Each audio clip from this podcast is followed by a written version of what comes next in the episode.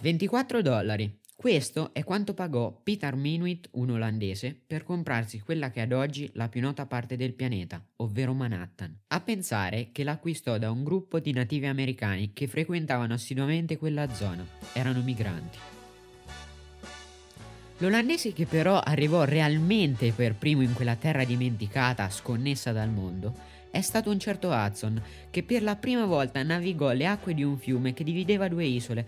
Quel fiume prese il nome da lui. Stiamo parlando dell'Hudson River, che negli ultimi anni non sarà soltanto un confine naturale, ma molto di più, un confine tra culture.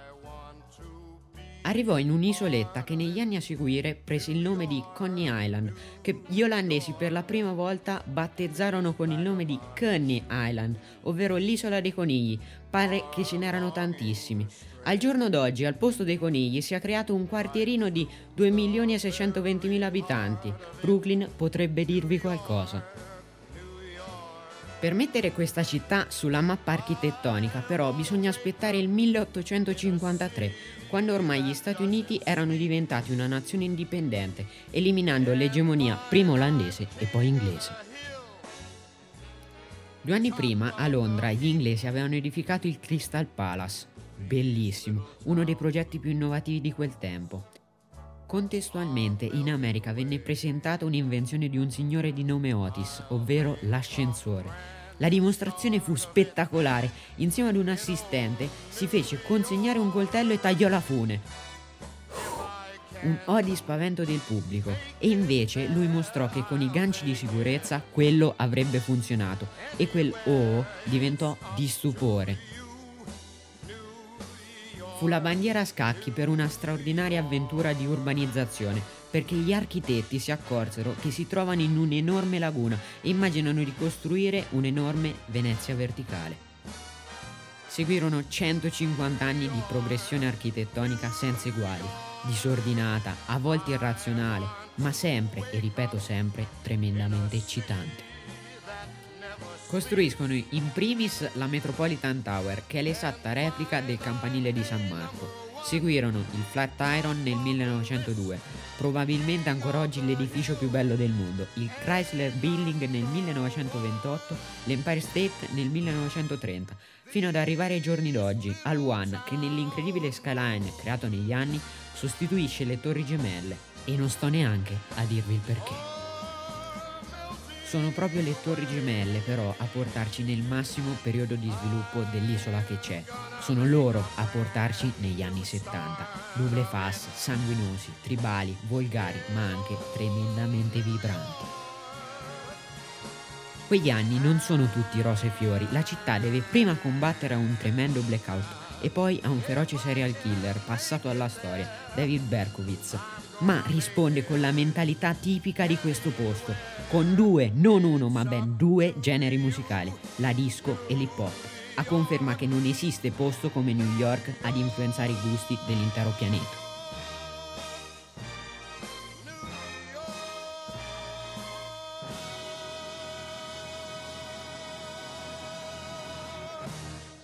C'è una sola eccezione, l'Inghilterra della seconda metà degli anni sessanta.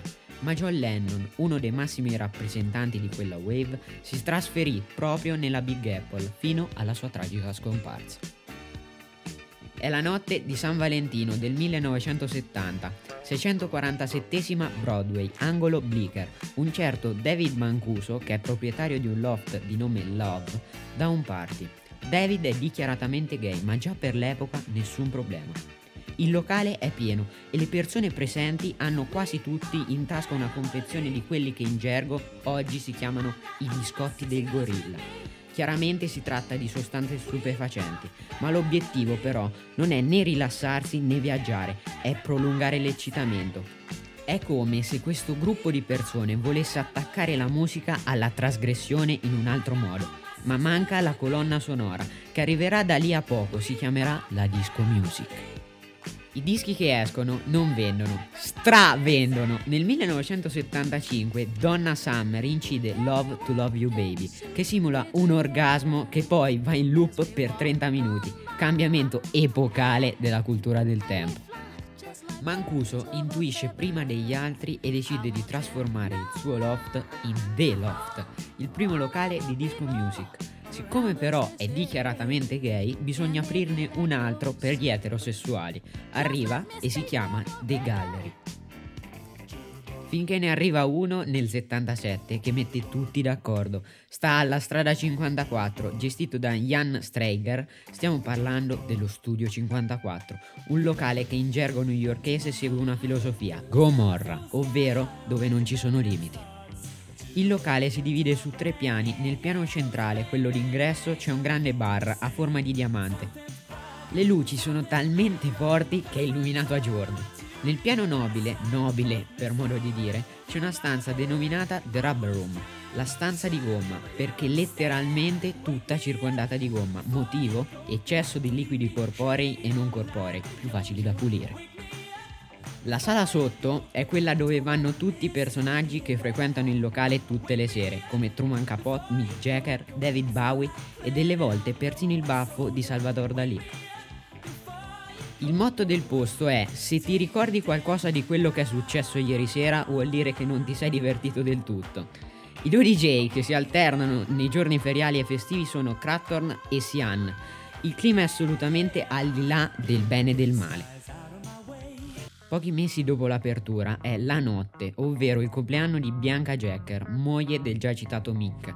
Si presenta con un cavallo bianco e uno stagliere nudo con un body painting ante litteram, altro che Achille Lauro. Qualche mese dopo, per la festa di Capodanno, enorme serata. All'ingresso vengono respinti due ospiti di Grace Jones. I due corrono a casa incazzati e compongono un pezzo musicale intitolato Fuck Off, perché l'hanno presa proprio male. Quei due là erano i leader degli Chic. Quando lo mostrano, il pezzo suona bene e li raccolgono allo Studio cinquantaquattro, ma la community gli fa cambiare il titolo. Il singolo uscirà come Freak Out. Venderanno sei milioni di copie. Ma non può continuare così. Perché? Perché il fenomeno musicale ha basi troppo piccole e infatti succede una tragedia. Arriva indesiderato un virus. Sono sempre loro, i virus. Proviene dall'Africa e si chiama AIDS. La città si ferma e la disco music con essa. Nel settantanove, per la prima volta dopo cinque anni, non è un disco della disco ad essere in testa alle classifiche. Mesi dopo, al campo di baseball di Chicago arriva La Notte, nota a tutti come la Disco Demolition Night. Migliaia di dischi mandati in frantumi. È la fine di un'era, così come era iniziata, sparisce nel nulla. Però attenzione, ogni volta che artisti come Lady Gaga completano un video, dovrebbero prendere un cappello e ringraziare gli anni settanta di Broadway.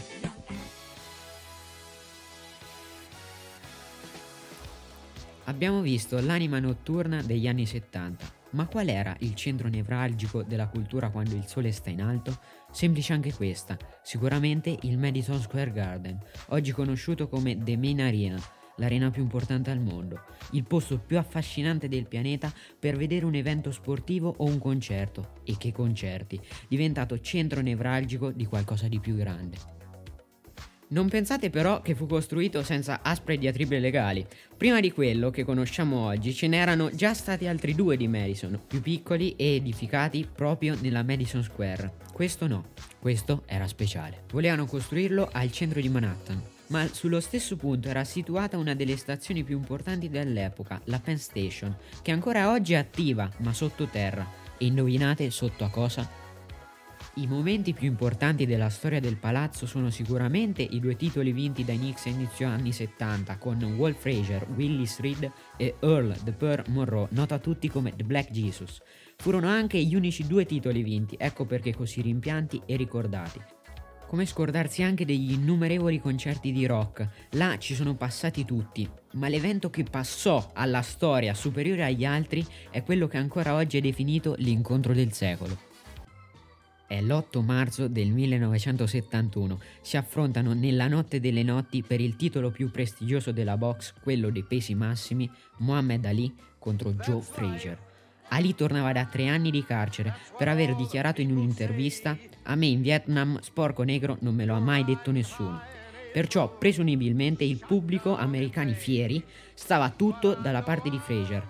E invece no, perché la metà di loro credevano che il natio del sud della Carolina non aveva abbastanza talento per quella cintura. A vedere la partita c'era tutta New York, tra cui un ragazzino ossuto, sfigatello e occhialuto a cui la gente dava poco credito. Il suo nome era Woody Allen, ma questa, beh, questa è un'altra storia. L'incontro è di una durezza soffocante. Dopo sette round di orgasmi, il pubblico ha la netta sensazione che qua si passa alla storia. Frazier prende il comando del quadrato. Siamo quaranta colpi al minuto. Ali, il favorito, la leggenda, va giù. Frazier vince, alza le braccia, è tutto insanguinato, non vede più, ma è lui a prendersi la cintura.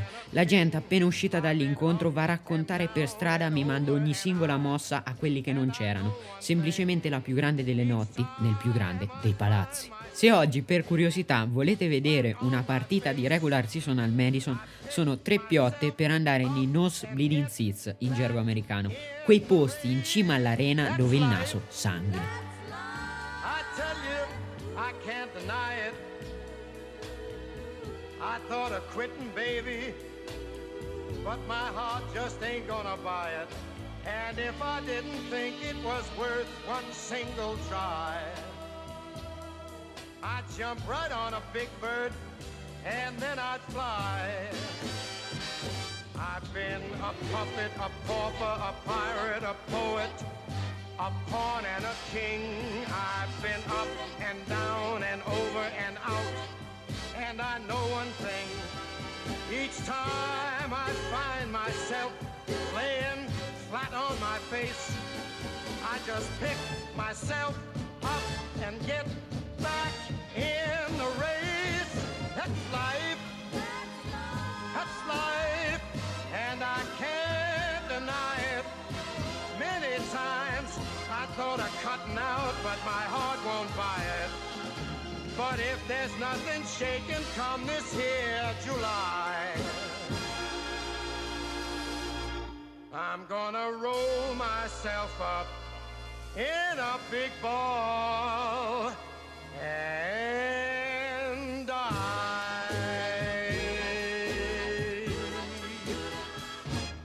My